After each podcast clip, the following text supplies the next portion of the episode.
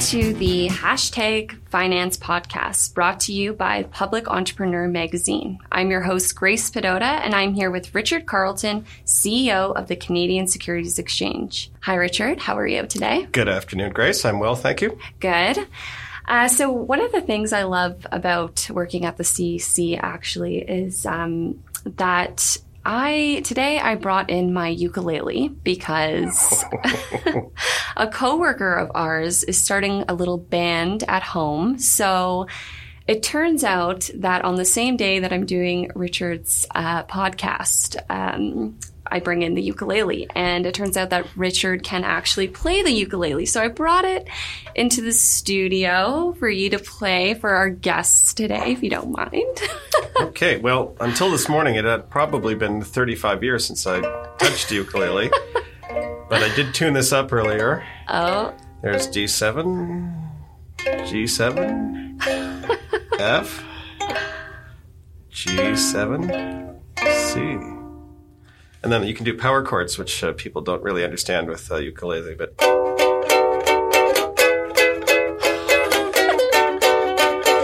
We just need like a, a so, so there was margarita a, that, in here. Yeah, that was a classic crowbar riff, by the way. Oh, so nice. uh, yeah, no, I I love playing the ukulele. In fact, I think when I was about nine years old, I converted my ukulele into an electric ukulele. Oh wow! Uh, with like a little amplifier kit, two transistors or something like that. So How do you uh, do Don't that? worry about it. Okay. you create yeah. a pickup and you tape it to the back of the ukulele. All right, cool, cool. Yeah. And what color was it? Uh, it was uh, kind of a blonde wood. Um, mm-hmm. Might have been mm-hmm. oak or something like that. But uh, in fact, I've still got it somewhere. I, am gonna. I'm definitely going to find it. yeah, you got to bring it in. And I'm joining the band. Yeah, for sure. yeah, we're going to start our own band at work. It's going to be great. I wonder who'd be the singer.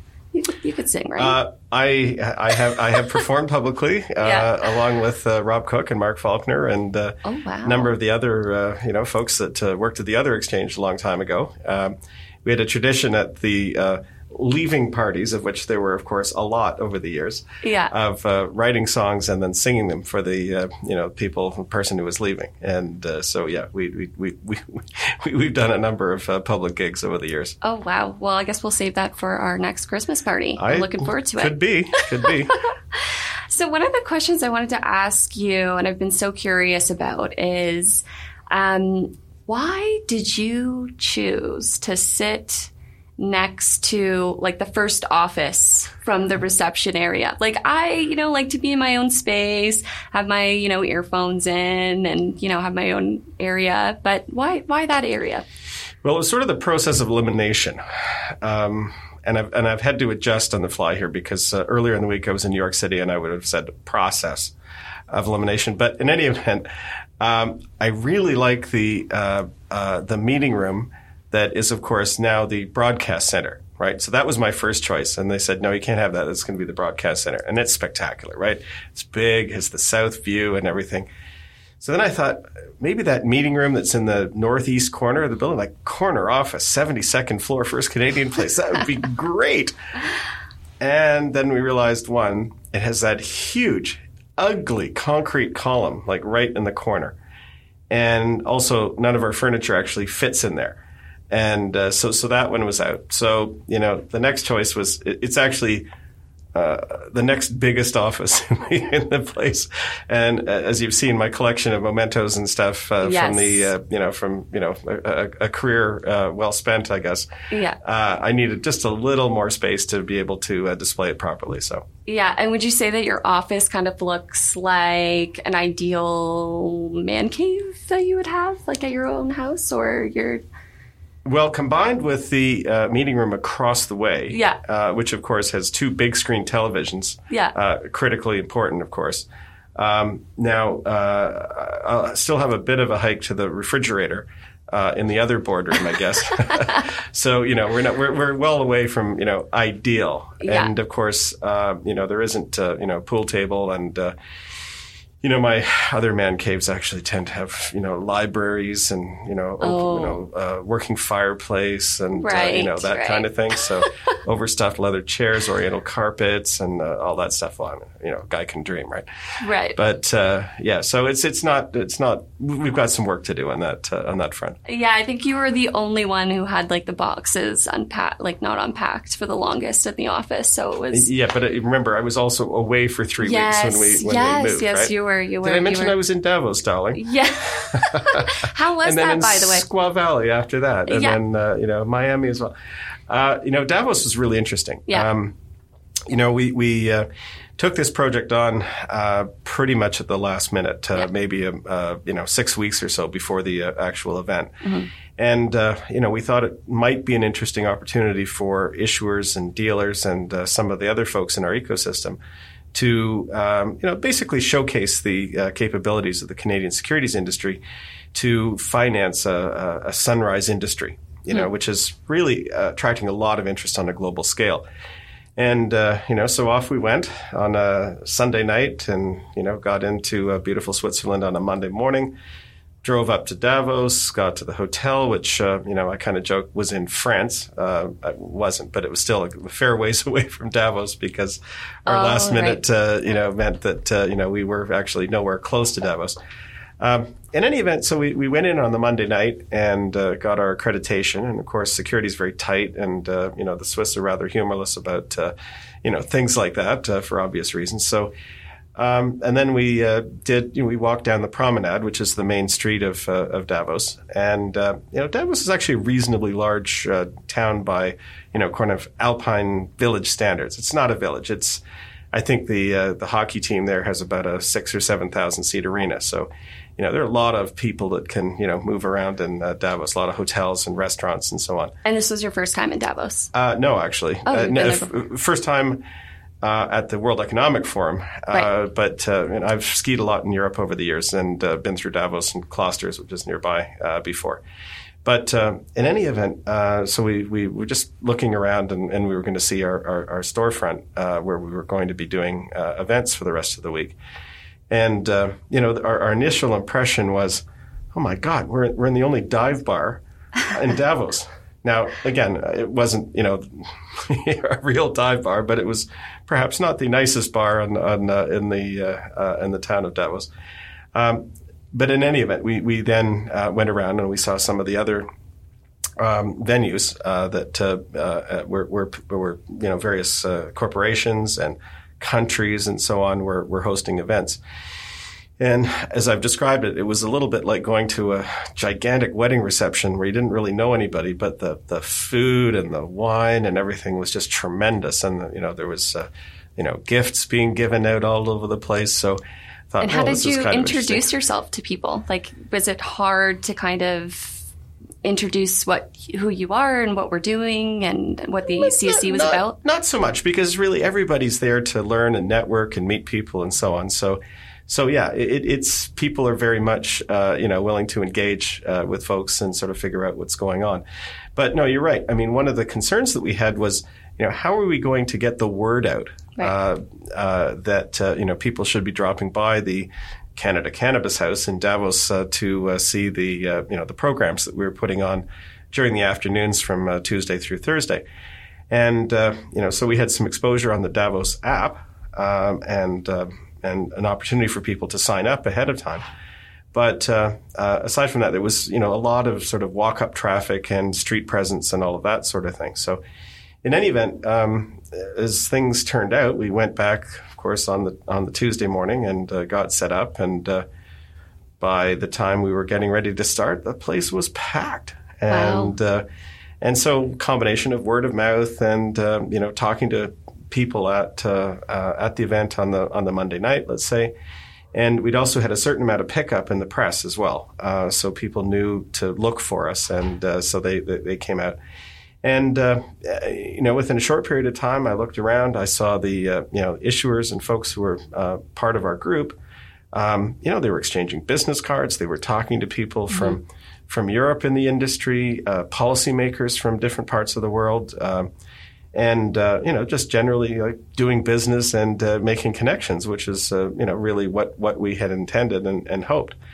Did you And- have any doubt that that may not have happened, or Well, you know, until it actually happens and you see it work, Yeah. then you know, yeah, you're always uh, you know a little concerned. But uh, and you've probably traveled a lot, um, given your your position and what you're, yeah, you've yeah, accomplished. rumor has it. Yeah. So, I, I mean, is this one of the uh, best experiences that you've had? Like, what, what? Yeah, with this sort of thing, absolutely. Yeah. And uh, but you know, one of, one of the things that I will say is that we were really well supported from the issuer community, and so, and and of course, it wasn't just CSE issuers. So. Uh, you know, in addition to Kevin Murphy from uh, the CEO from Acreage, uh, who's one of our largest uh, listed companies and uh, you know growing uh, incredibly fast in the U.S. cannabis market, but we also had Bruce Linton, uh, who's the CEO of Canopy, uh, of course listed on the other exchange uh, in in Canada.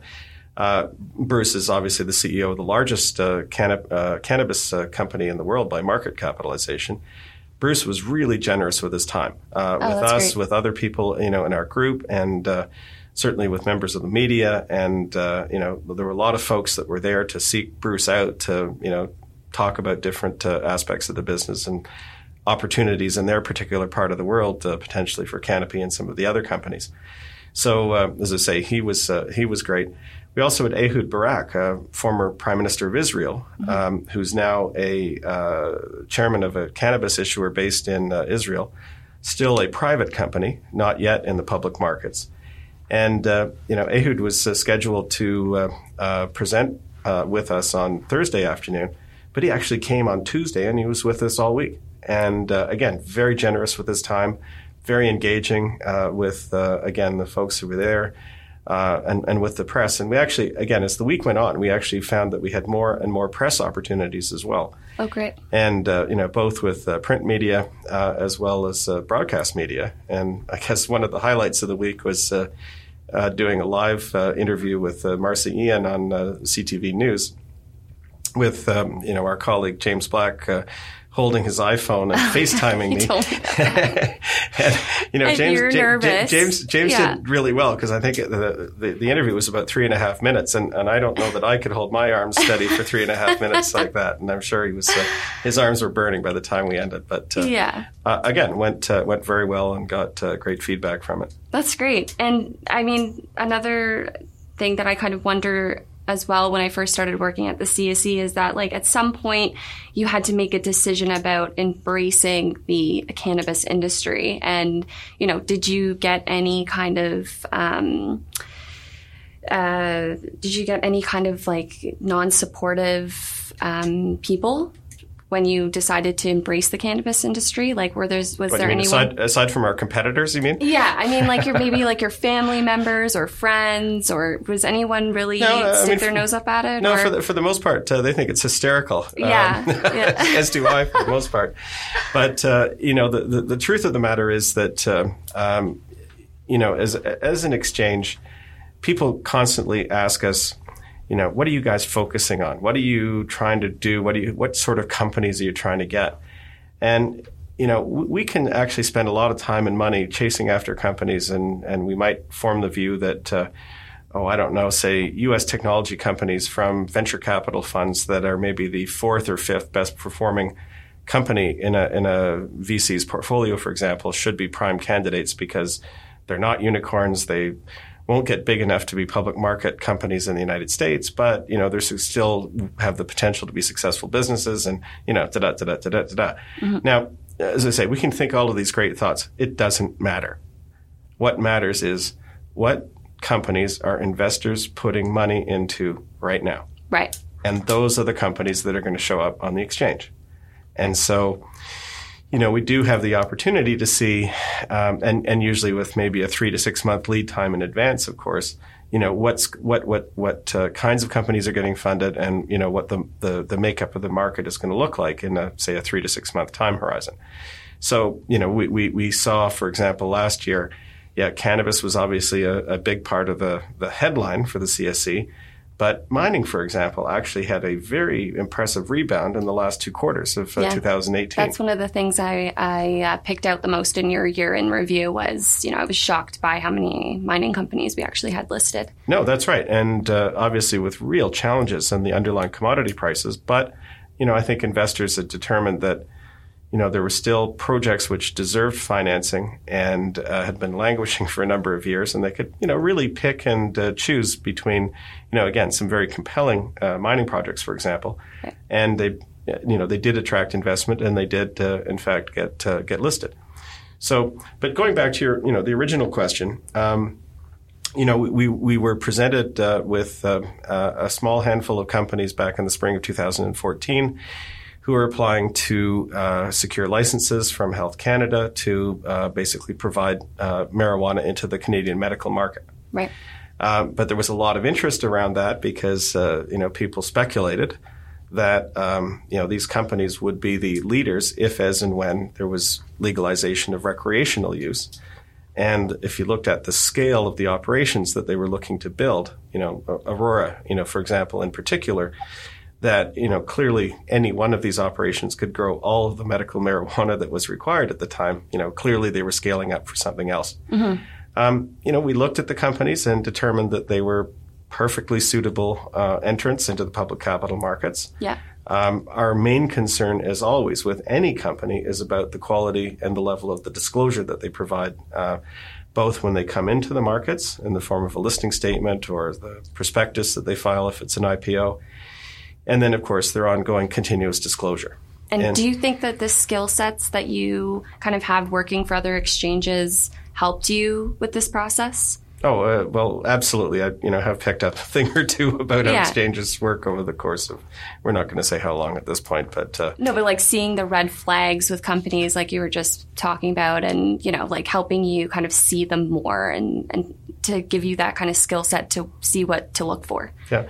Well, it's obviously not just me. Yeah. I mean, we obviously have an extremely uh, experienced team here at the Canadian Securities Exchange.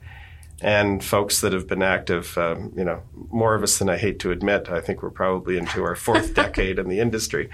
Uh, so, as I say, we, we have a very solid understanding and grasp of the fundamentals of, uh, you know, not just obviously the appropriate way of uh, regulating a company from an exchange perspective, but also, you know, the requirements from securities law, corporate law, and, uh, you know. Yeah, uh, you we- were we- uh, we a lawyer before, right? You, you I- practiced law. I actually still am. Oh, uh, in, the, okay. in the sense, but Okay. uh, but yeah, I'm I'm a recovering lawyer. I guess is uh, how a you describe recovering lawyer. and what kind of skills do you think that you learned from uh, being a lawyer? Could you did you put forth um, to the exchange here and building the exchange? Well, uh, I guess uh, you know you, you may not know, but I was actually in house with uh, you know the uh, Legacy Exchange Group here in uh, in Toronto for um, eight years, I guess, before I jumped over into the business management side of that exchange. Which gave me a, an interesting opportunity to learn lots of different aspects of the business. Um, so I had a reasonably good grasp of uh, the trading processes, uh, what the market data people did, uh, trading technology, because I was involved in both the acquisition and licensing of technology uh, that the exchange was uh, both using and developing. And the exchange is doing a new blockchain technology. Am I correct? Uh, that's one of the projects that we have underway. Okay. A- a- absolutely. But you know, the interesting thing there is that you know, I, again, leaving aside the technology, which is you know new and shiny, and people get quite excited about. The, the real interest for us is um, you know helping people attack the costs, risk, and uh, inefficiencies associated with the current clearing and settlement process. At the same time, we want to give issuers the opportunity to uh, develop new and interesting securities for the market that will help them cut their costs and improve a number of uh, of things that they currently have to do, like uh, you know proxy voting for shareholder approval, shareholder communications, and investor relations. Um, the increased visibility into who their beneficial shareholders are uh, is really going to you know change a lot of how companies engage with the market in the future. And uh, you know, I, I, and I probably can't even begin to predict how different it will be 10, 15, 20 years from now. But uh, this is really the first step in what will be, I think, a very exciting journey for a lot of folks. And did you always know um, that this is kind of what you wanted to do? Like when you were younger, like what did what did you want to be? is it this? Uh, I think on my grade five, um, uh, let's see now, I probably wanted to be an astronaut, an engineer, and I think lawyer was number three. Oh. And now my dad was a lawyer, uh, Yeah. so you know that was sort of an, an obvious thing. Um, you know, the astronaut and the engineering thing went away when it, you know I realized that uh, uh, you know I had little aptitude for math. Well, there's still time. Well, of course, the funny thing is I have done work in the quanti- quantitative finance uh, sphere as well, and uh, you know the math guys were all working for me at that point. So And um, what have you learned uh, growing this company in the last years? Wow, uh, a lot. Yeah. Um, yeah, I mean, you know, when when I became CEO in uh, July of 2011, um, you know, the, the the future of the organization was not assured. Uh, I guess well, let's let's leave it at that. Um, you know, we had to lead a recapitalization of the company. Uh, there were a number of uh, you know balance sheet issues that we had to address.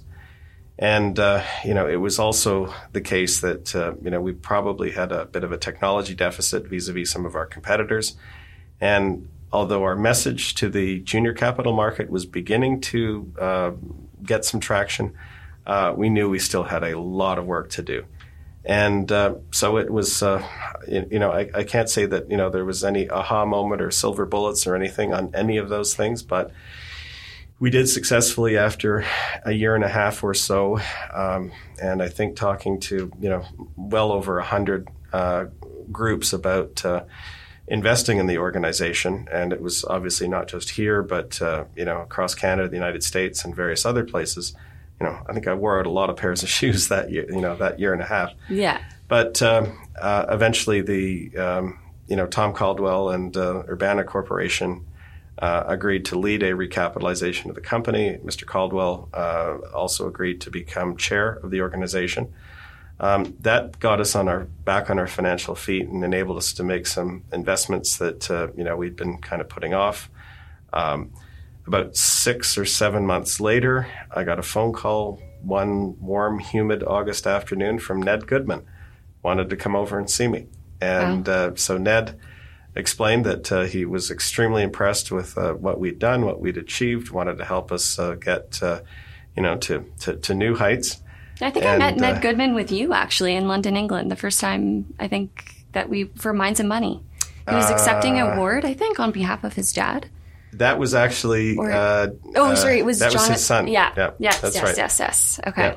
Yeah, yeah. Ned. Uh, yeah, Ned wasn't able to travel that uh, uh, that December, I guess it was. But uh, in any event, so so Ned also uh, invested in the organization and uh, served as uh, vice chair of the organization. But more importantly than any of that, Ned, Ned was our most vocal advocate, Yeah. uh, publicly in private. Um, you know, he probably saw more uh, transactions or investment opportunities than maybe anybody in the city. And he would always end the meeting by saying, and one more condition if I invest in this company and you go public, you will have to list on the Canadian Securities Exchange. so Ned, Ned was, uh, as I say, a, a tremendous supporter of the organization, and uh, you know we, we really, really, uh, you know, owe a great debt to uh, to Ned for his support Oh, at a great. critical time in the organization. And you guys are still friends, keeping contact? Well, Ned's uh, not as well as uh, he would uh, wish at this point, uh, so he's uh, basically pulled back from all of his uh, business interests at uh, at this point. So, as I say, all all the best to Ned. Yeah. And and with this busy schedule and and you know you must be a busy person. What do you kind of do to relax? I mean, aside from uh, strumming the ukulele periodically. yeah. So, um, yeah, I mean, I, I guess it's sort of, you know, kind of. We, we, my wife and I have a place uh, up near Collingwood. Uh, we ski in the winter. Um, you know, I play golf. We cycle and so on in the summertime. Um, and uh, she has a, my wife has a wonderful garden out there that uh, she's been uh, whipping into shape over the last uh, five years or so. And uh, we, uh, as I say, we like to spend a lot of time there. We also, you know, our, our GTA area place is actually a horse farm. Uh, that also uh, keeps us on our toes from uh, from time to time. So, uh, oh, that's great. And uh, we have two boys, 27, 29. They're grown up and you know launched in their own careers at this point. and what do they do? the older son is married, lives in Ottawa, and works for the federal government. Oh, great! And the younger guy is a, a, commercial pilot and flight instructor. Wow. And uh, he's been flying since he was uh, 14, actually. Oh, great. And I still say the bravest thing I have ever done so you in kind my of life. became an astro- astronaut. Yeah, your, yeah, your yeah, son did. well, as I say, I uh, the bravest thing I've ever done in my life was let him fly me up to Collingwood when he was Oh, 16, wow. I think. That's so cool of you to let him do that. Wow. Um, yeah, maybe yeah, cool might, isn't necessarily the word I was. Were you scared? Um, yes, yes, I was. Um, actually, it was pretty funny because uh, you know at that time I had uh, you know a lot of friends who were taking their children driving for the first time, Yeah. and I kept hearing all these stories like, "Oh, it was terrible! It was terrible." And I'm, you know, listening to all of these stories in my mind as I'm 5,000 feet over Barrie doing 120 knots Yeah. uh, with my son in command of the uh, aircraft. But uh, That's so. Was it just you and your son in the airplane, or was it? Oh wow. Okay. yeah, so so that was fun. I was uh, just enormously proud of him. Oh, that's nice. and uh, it was very funny because, of course, uh, you know, sixteen-year-old boys can be slightly irresponsible from time to time. You may have heard, Yeah. And uh, you know, the the pilot persona just infused him completely when he got into the cockpit. So all of the checklists and uh, you know, just very very careful and. Uh, Everything else I can see, and he's also a, he's a wonderful teacher. So I, as I say, I think he's uh, he's doing really well. Well, that's great. And do you see any of the kind of skills? Have you passed down any skills to your two sons that you've kind of learned throughout your career? well, well, it depends. You know, it was you know the old joke with the parents, right? Is uh, when you you know the kids are behaving well, it's like, oh yes, it was all me, and you know, no genetic material from you know your wife, kind of thing. But in any event, uh, yes, they're they're you know argumentative and uh, they're um, uh, very uh, what do I want to say glib talkers and uh, good vocabulary and uh, yeah. they're musical as well. Oh Um, wow. So I didn't just play the ukulele; I also played Just like you, they played play the trombone and uh, actually at a you know with some and a interest, recorder. I think places. you said the recorder, yeah, I was a you- terrible recorder player. But your son's better, right? Remember you were saying he was. Yeah. oh, and, and uh, the, the older Dion? yeah the older son actually is a really good guitar player. Oh Um, wow, that's good. That's good. So summer's coming up, and I need some some travel tips. Uh, can you suggest anywhere to go? Seeing as you've uh, you're probably well traveled by now. yeah, I guess you could say that. Um, I haven't been to Africa, although I've seen it uh, from a distance. And uh, same thing actually with South America, which is on my bucket list, um, is to is to get to South America. Um, I have traveled pretty much everywhere in Europe. Uh, a couple of my favorite places are Sardinia and Corsica. Um, spectacular coastline, great beaches, um, and not crowded uh, compared with some of the other parts of uh, Italy and, uh, and, and and France, of course. Um, I'm a real fan of the uh, lifestyle in Provence. Um, I actually lived in France as a student uh, many years ago and uh, got to know the country uh, reasonably well. Um, I wouldn't suggest going to China in the summertime. It is hot, Really? like okay. really, really hot. I heard there's a lot of people as well, so it's probably Um, humid and just yeah. yes, Yeah. all, all, all, all of that, and and that, and that's a great point because uh, you know I've been to the you know the Terracotta Warriors at Xi'an, um, you know around Shanghai uh, in the south and Shenzhen, and uh, obviously Beijing a number of times. Um, the big national monuments, uh, you know, around the Forbidden City and the Moon Tower and so on in the south end of uh, Beijing, again in the summertime are you know very very crowded, and and Beijing is hot, humid, and very dusty. So you like to travel with less crowds, like you don't. Yeah, well, again, you know, we talked earlier about, uh, uh, you know, like to ski and uh, like to go to Europe, Western North America, uh, and and so on. Um, I really enjoy London as a city. Uh, you know, Paris obviously is a is a big favorite. Rome is great. I mean, you know, these aren't exactly, uh, you know, off the beaten track new Yeah. ideas, but uh, you know, as I say, I really do uh, enjoy uh, enjoy all those places. One of the one of the, and again, I uh, it's also become a, a, big favorite on the international circuit. But uh, uh, Prague is uh, one of my favorite European cities. Oh, why? Has the old town mm-hmm. um, has actually been preserved from the 15th century, I think, and the buildings are very obviously extremely old, but well preserved and maintained. Um, the, the, palaces, the bridges, and everything are uh, absolutely exquisite. Uh, same with Stockholm, actually, as well. Um, the um, original city of Stockholm is on an island that's now surrounded by the modern city and uh, the streets, the cobblestones that are you know barely two horses wide, kind of thing, and yeah. winding around. That's you know, like they, Montreal, and you're from Montreal originally, right? Oh, Is it? Goodness, no. no. Okay, I thought I heard that. no, I was uh, born, uh, you know, south of Bloor Street, actually. Oh, and, uh, really? Like, you know, Torontonian, uh, you know, basically. But uh, okay. Um, in any event, the as I say, St- Stockholm is actually just spectacular from a, an architectural perspective, and and and the funny thing is that every time I've been to Stockholm, um, and I've been in the summer, spring, fall, winter kind of thing, mm-hmm. the weather is always identical to what you leave behind in Toronto. You know, oh, you, wow. you feel like you've gone halfway across the world, and it's uh, you know it's cold but not too cold in the winter, and in the summer it's uh, it's nice, but it's you know again it's not too hot. Uh, yeah. So it's, uh, it's, it's it's a real treat.